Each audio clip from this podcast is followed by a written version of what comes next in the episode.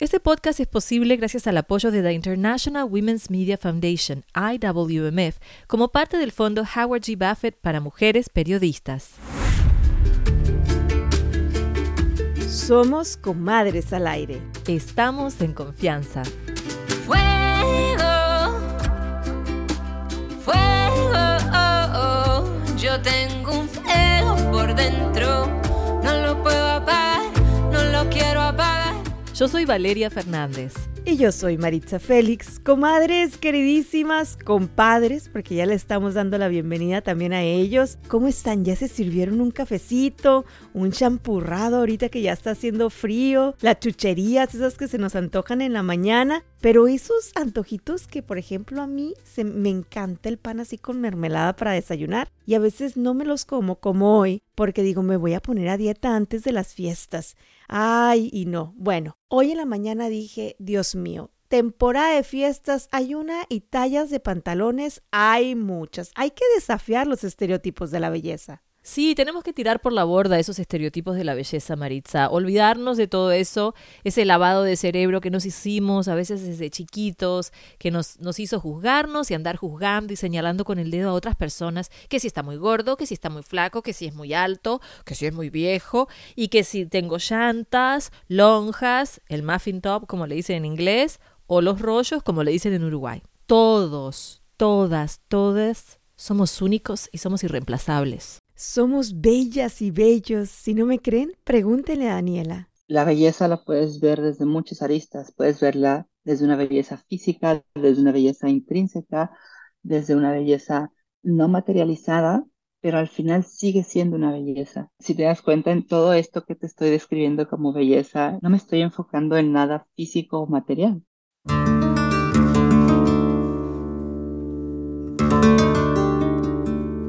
Daniela es coqueta y simpática. Su cabello rizado se alborota con frecuencia y sus ojos brillan mucho más cuando se siente bonita. Es una de esas bellezas que refleja que ha hecho las paces con sus sombras. Creces con ciertos estigmas en donde los niños tienen que ser de una manera, las niñas tienen que ser de otra manera. Durante toda mi infancia, adolescencia, juventud, estuve eh, pues luchando contra ese estigma de lo que quería hacer, lo que estaba bien, lo que estaba mal. A veces buscaba ayuda, a veces me expresaba como yo quería, luego me sentía mal. Y para mí el venir a los Estados Unidos me abrió una puerta porque algo muy importante para mí aquí es que no existe el prejuicio. Daniela es una mujer transgénero que sigue siendo en cierta forma de closet. No ha podido expresar su sexualidad con libertad en México, pero desde que se mudó a Estados Unidos ha descubierto esa parte de su ser que la hace sentir plena. Hace un año que comencé con este proceso de transición, en mi cabeza lo que yo tenía es que siempre tenía que verme bonita, siempre tenía que verme arreglada, siempre tenía que mantener una, imagen porque si no, no era lo suficientemente femenina para, para mí misma. Y eso fue como un estigma con el que crecí durante toda la vida. Em, hasta que busqué ayuda psicológica, la primera eh, interacción que tuve con esta doctora, lo primero que me dijo fue, ¿sabías que también como seres humanos, independientemente del género, tenemos pues, permitido despertar de malas, tener malos días, no dormir, eh, tener, estar felices, no siempre tenemos que vernos bien para sentirnos bien. Me ayudó mucho para poder interiorizar y decir, ok, no necesito tener la producción que nos hace ver bonitas para poder sentirme bien conmigo misma. Entonces, eso me abrió, me abrió muchas puertas a mí misma, rompió muchos estigmas dentro de mi cabeza, eh, pude relacionarme con más gente en un ambiente muchísimo más natural sin tener que estar con la producción de maquillaje. Con el tiempo yo he aprendido a sentirme bien con la persona que miro al espejo. La transición no ha sido fácil. A veces me siento triste, a veces me siento eh, muy contenta, y, pero siempre es, es, soy yo, soy yo, soy yo, y esto, esta persona es la que yo siempre quiero hacer he tenido la oportunidad de hacer amistades que me aceptan como soy, que no me juzgan, que me entienden, que me escuchan. Y creo que eso es algo que también siempre necesité en mi vida y, y no lo tuve. Y un día Daniela dejó a un lado los complejos y se atrevió a buscar que la belleza externa reflejara todo lo bonito que lleva por dentro.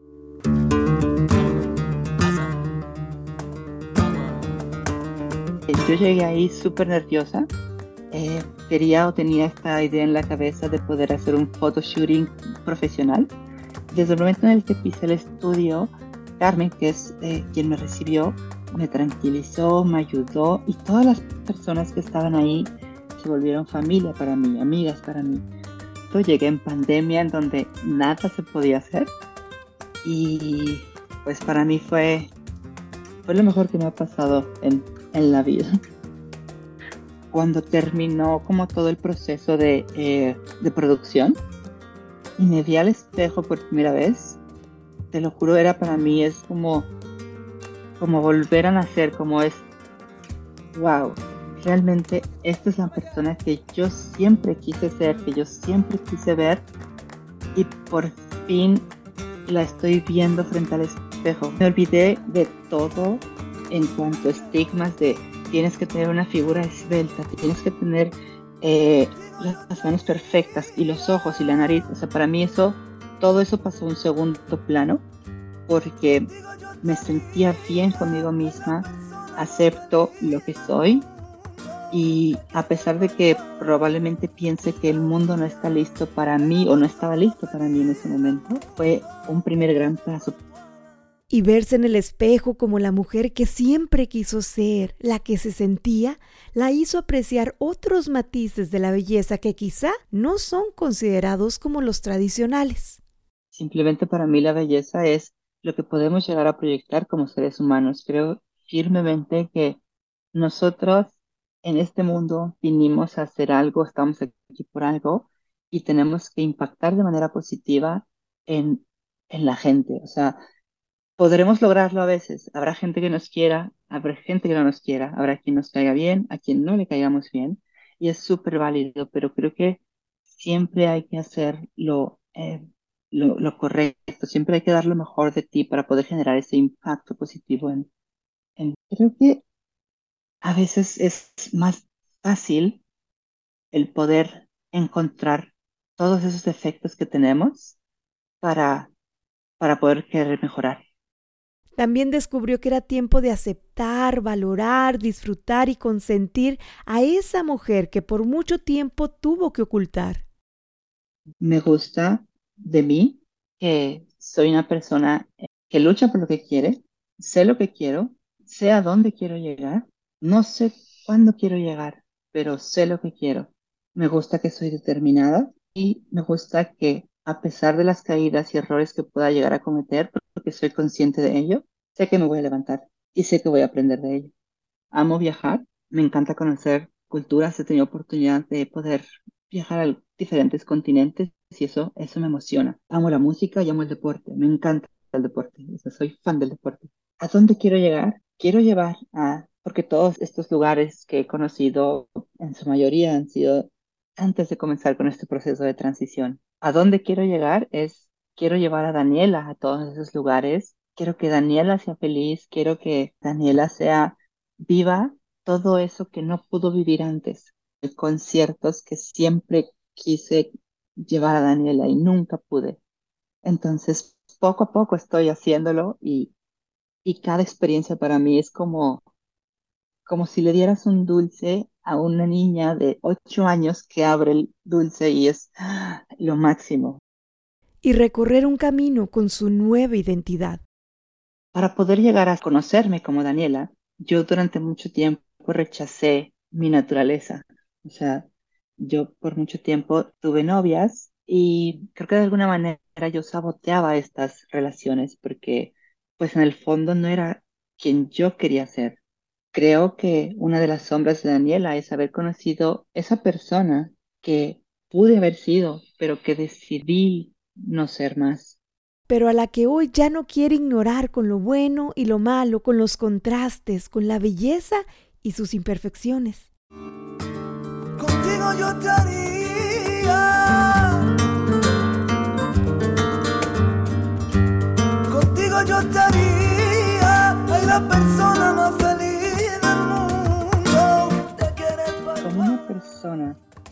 transgénero, a veces es muy complicado, no a veces, es complicado el poder tener una cita con alguien por muchas razones, como mi opinión no significa que sea la verdad, es que a veces las personas del otro género, hombres, no están tan preparados para poder aceptar el me gusta una mujer transgénero.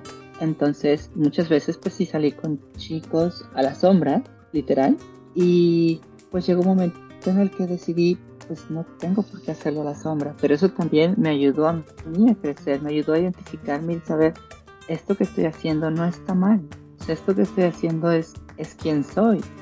Tuve experiencias lindas, tuve experiencias muy feas, pero al final creo que todo eso me sirvió para poder llegar a este momento en mi vida en donde, donde pienso de ya viví cosas malas, Daniela ya vivió cosas malas, Daniela ya vivió cosas buenas, entonces todo eso me ha ayudado a mejorar, a madurar y a tomar mejores decisiones. Por eso ahora le gusta tanto lo que ve en el espejo, una mirada al ser, estar y sentir con libertad.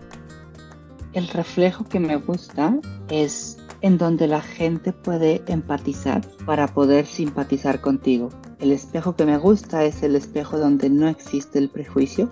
Lo que miro en el espejo y me gusta de la gente es que existe bondad todavía, que existe esas ganas de querer ayudar. Escuchar la historia de Daniela me ayuda a preguntarme también cuántos sueños se han quedado por el camino. ¿Dónde está esa Valeria más original, más genuina?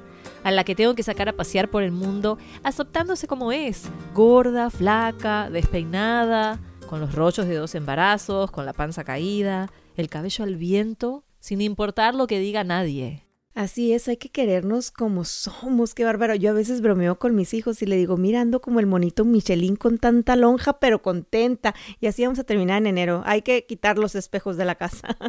sí, y ese qué dirán nos impone muchísima presión, Valeria. Y si no tenemos cuidado con lo que nos decimos a nosotras mismas, con nuestros miedos, nuestros prejuicios, la baja autoestima, también se lo pasamos a nuestros hijos. Cuando le decimos, gordita, ven para acá, o flaco, pásame aquella cosa sin querérselos estamos sembrando. Y eso fue justo lo que quiso frenar Jabalita Hidalgo, nuestra siguiente entrevistada, nuestra siguiente comadre, en su búsqueda de crear un estilo de moda diferente porque la que había en las tiendas simplemente no le quedaba. Bienvenida, Jabalita. Cuéntanos de tus conversaciones con tu hija y de cómo nos decías que hiciste romper con algunos de los prejuicios con los que tú te criaste desde que era niña, yo siento que yo tenía muchos problemas con saber cómo me sentía yo y tenía muchos complejos de mi cuerpo. En la cultura hispana es bien común hablar del cuerpo. La primera cosa que me decía mi abuelita Chela era de comentar de mi cuerpo. Y eso desde niña, desde chiquita. También de mis pecas, porque yo soy bien pecosa. Y ella también es pecosa, pero ella odiaba las pecas y ella decía, no, tenemos que poner blanqueador o crema de conchanaca, decía ella, y lo compraba. Y desde entonces no me gustaban las pecas. Yo siento ahora como adulta, yo siento que eso fue mi formación. Cuando yo tuve a mi hija, yo dije, no, yo no puedo seguir en este patrón. En ese tiempo que la tuve, yo todavía estaba sufriendo con eso, autoestima, con cuerpo y con eso. Jabalita, y nos contaste que decidiste hacer las cosas distintas con tus cuatro hijos. ¿Cómo empezaste? Yo les puse un espejo bonito, decorado, y luego les di a cada uno un papel y yo lo iba a poner en un marco. en el papel yo les dije, yo quiero que usted escribe afirmaciones positivas. Vas a poner aquí en tus palabras cómo te sientes y cómo te ves en el espejo. Y ellos escribían cosas bien bonitas, que soy bella, que soy inteligente, que soy ah, fuerte, un montón de cosas. Y luego lo puse en el marco y los puse ahí. Y yo les expliqué a ellos que yo quería que ellos cada día, cuando podían o cuando había tiempo, se podían ver en el espejo y hablar, hablarse de ellos mismos y, y decir las cosas que ellos sentían en ese momento. Ha sido bien difícil porque hasta este día con mi mamá a veces yo siento que habla mal de ella misma y yo no quiero hacer eso. Y a veces yo lo he hecho, yo siento por error en frente de mis hijos. Mi hija sabe que estoy por lo menos trabajando en mi autoestima. Aunque yo le digo a Seila, no todos los días son así, no todos los días nos sentimos bien, pero nosotros tenemos que aprender a amarnos así, hablar bien de nosotros mismos y vernos bien y sentir eso entre nosotros. Pero no, así comenzó. Ella me preguntó que ella quería ponerse una blusa como cortita, pero que ella no quería porque ella sentía que su estómago estaba grande. Ya sabía que en su mente ya estaba cambiando de niña a más como mujer y más tal vez cosas que ha visto en la escuela o por televisión. Y yo le dije, Celia, usted tiene que vestirse como usted quiere, como usted se siente bien, porque usted es una niña hermosa, bonita, y usted tiene que entender que nunca vamos a caber en un estándar de como es belleza para complacer a otra gente. Nunca vamos a caber, nunca vamos a buscar un lugar y estar bien, porque siempre cambian, los estándares de belleza siempre cambian. ¿Y qué es la belleza para ti? O sea, descríbeme qué es algo bonito por lo que nos ha pasado en vivir en este mundo que vivimos, tenemos mal hábitos de tener una percepción de belleza, de cómo debe ser. Yo le digo, hay belleza en todo, hay belleza en cada persona.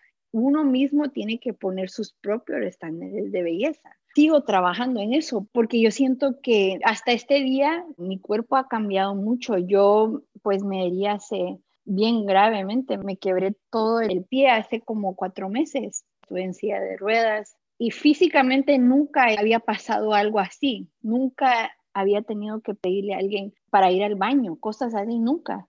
Y mi esposo me tuvo que limpiar, me tuvo que bañar, de todo. Y esas cosas, cuando llegas a ese punto en tu vida, yo siento que a veces te pones a pensar, wow, esto de físico, tenemos que buscar cómo buscar felicidad y amor nosotros en esos tiempos. Y fue difícil en ese tiempo porque a mí me fascina el ejercicio, me fascina hacer cosas y más bien no me gusta pedir ayuda. Es bien difícil para mí pedirle ayuda a la gente. Yo confieso que todavía no me he curado de esa forma de pensar, ¿no? De eso que uno tiene ya programado en la cabeza. Yo crecí en Uruguay y allá el tema de ser delgado es una obsesión a tal punto que uno es adolescente y no encuentra ropa para vestirse porque todo es para un talle 1, 2, 3 mínimo. Y entonces yo crecí pensando que yo era enorme, que era gigante, porque tenía muchísima cadera, ¿no? Entonces me gustaría saber cómo nace la idea de tu línea de ropa para mujeres plus, llenitas y con curvas. Honestamente, yo comencé mi negocio, pues fue completamente orgánico, porque yo trabajé en una cafetería y lo que hacía yo en mi tiempo libre era hacer mis ejercicios, porque a mí me fascinaba y quería verme de una cierta manera. Pero poco a poco mi visión comenzó a cambiar, porque yo comencé a ver cómo son cuerpos tan diferentes, cómo nos vemos todos diferentes y fue aprendiendo y leyendo mucho de la salud y cómo comer para mi salud en vez de la apariencia y cómo comer más para ser saludable de adentro para afuera. Y nos contabas que tu hermana Liana fue una motivación y una inspiración también. Siempre fue una inspiración porque Liana siempre ha sido una mujer de tamaño grande, plus size. Ella siempre. Ella también fue motivación mía porque yo decía que no había ropa para mi hermana. No había ropa de ejercicio de mujer de talla grande. Yo dije, yo tengo que ver cómo hacer los diseños que yo quiero por tallas de todos tamaños, pero diseños bonitos, que sean de moda, que sean así, pues lo que todos tienen, porque toda ropa debe estar en tallas para todos. ¿Y cómo fue el proceso de, diseñar una licra para hacer deportes, siendo tu hermana la modelo? Pues porque ella fue mi primer ejemplo. Yo quería una talla que le quedara a ella nítido, perfecto, como ella se sentía bien y luego en tal vez mi talla que era LXL. Y ella me decía, ¿cómo me siento yo en esto? Y así yo pude diseñar lo perfecto de lo que ella decía, como una mujer grande, como una mujer, pues, como ella se sentía, ¿qué quería ella de una licra? Jabalita, ¿y cómo le haces para sentirte sexy? Porque la sociedad nos pone en la cabeza cómo es un cuerpo sexy, ¿no? El que no tiene imperfecciones. Los vemos, por ejemplo, con las Kardashians, que tienen así un trasero fabuloso, pero también se la tratan de pasar ocultando la celulitis que tienen, que tenemos todas, ¿no? O sea, ellas no quieren que se les vea un gordito aquí, ni allá, ni nosotras tampoco. ¿Cómo luchar contra todo eso? ¿Cómo sentirse sexy a pesar de que estamos muy lejos del prototipo este de las Barbies, de las Kardashians, de las estrellas de Hollywood? Yo siento que es una batalla de vida, es algo que tenemos que hacer intencionalmente cada día. En este tiempo, mi cuerpo, como es naturalmente, digamos, yo tengo caderas y mi cintura es pequeña y yo a veces me sentía mal porque a veces yo decía, porque ahorita eso es lo que está en moda, tener caderas, tener trasero. Nosotros somos humanos, somos mujeres, somos más de lo que es un cuerpo y no somos de ropa ni nada. Un cuerpo es como usted nació, es tuyo y uno no puede cambiar por lo de moda. A veces yo guardo las cosas porque yo quisiera volver a algo y cuando yo tengo que decir, yo no tengo que volver a eso, tengo que vivir y amarme ahorita como soy y en quién estoy y quién quiero ser. Y mi cuerpo, mi alma, todo ha pasado por tantas cosas y yo siento que tenemos que crecer y, cambiar en, en, la manera que nos vemos. Nos tenemos que amar en todas esas etapas. Qué gusto pensar en eso y en que nos vamos transformando, ¿no? Como la oruguita que algún día llega a ser una mariposa. Y también esto me lleva a reflexionar en algo que debemos de tocar en algún otro episodio, que es el envejecer, que es otra transformación también, que nos va llegando a todos, pero que muchas veces no queremos hablar de eso y lo rechazamos o lo queremos ocultar. Jabalita, muchas gracias de todo corazón. Fue un gusto platicar contigo, Jabalita. Ella es la fundadora de Big Bottom Behavior y la gran celebración de nuestros cuerpos con nuestras curvas. Síganla en Instagram. Comadre, un placer que seas parte de nuestra familia.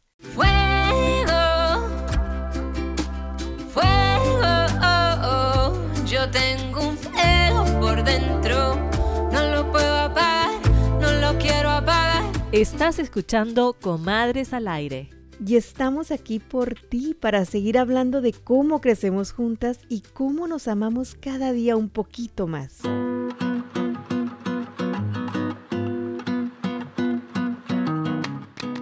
Hoy volvemos a enlazarnos hasta Sonora, México, mi casa, con nuestra comadre María José Bermúdez. Ella es nutrióloga de profesión, estudiante de psicología y creadora de nutrición emocional. Es una mirada integral a estas cuestiones de peso literalmente. María José, te cuento que al principio pensábamos llamar este episodio como el de las lonjas porque queremos normalizar nuestras curvas, los rollitos, la belleza que existe más allá de ese irreal 90, 60, 90, pero nos cuesta. Nos cuesta reconocer, aceptar y admirar y, por qué no decirlo, nos cuesta la diversidad de cuerpos y la misma gordura. Y mucha gente le pica el hecho de ver a una persona gorda en traje de baño. Incluso hasta lo dicen, yo admiro a esa persona por ponerse un traje de baño con tremendos kilos. Ay, Diosito, es la gordofobia hablando. Entonces, y es que crecimos en sociedades en las que tener una panza o un vientre plano era, y sigue siendo en muchas ocasiones, percibido como un cuerpo ideal. Y jugamos muchos cuando se nos sale la lonja por arriba del pantalón, o queremos usar esos top cortos que dejan toda nuestra barriga al descubierto. Yo nunca me los pongo. Y ahora hay gente que no solo se atreve a desafiar esos estereotipos, sino que lo goza haciéndolo algo digno de aplaudir.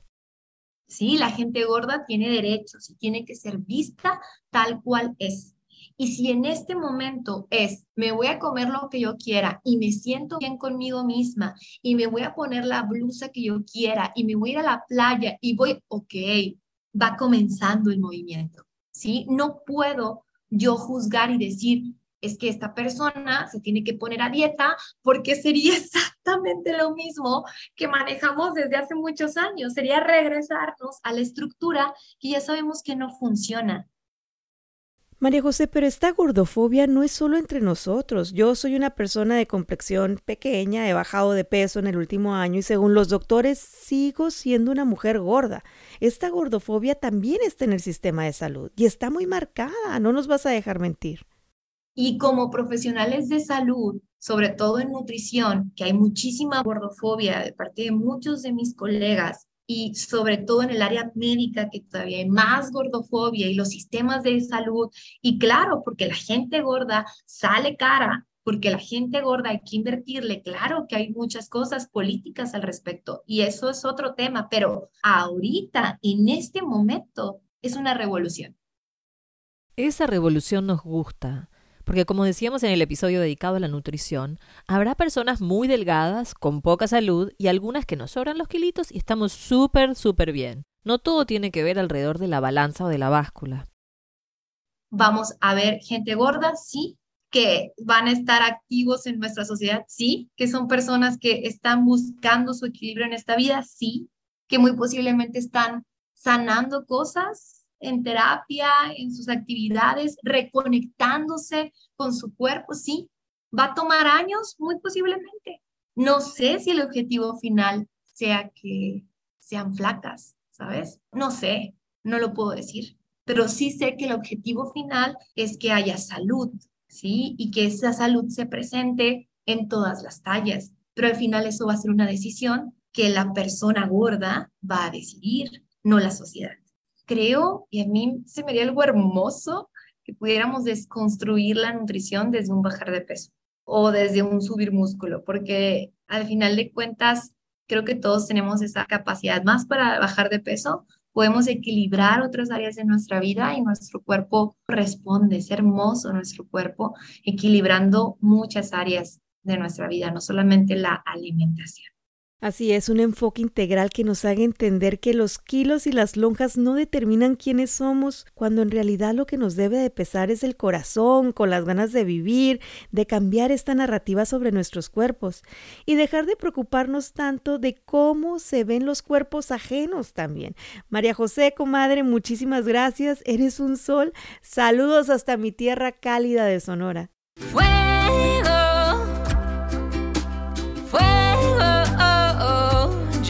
Tengo un fuego por dentro, no lo puedo apagar, no lo quiero apagar.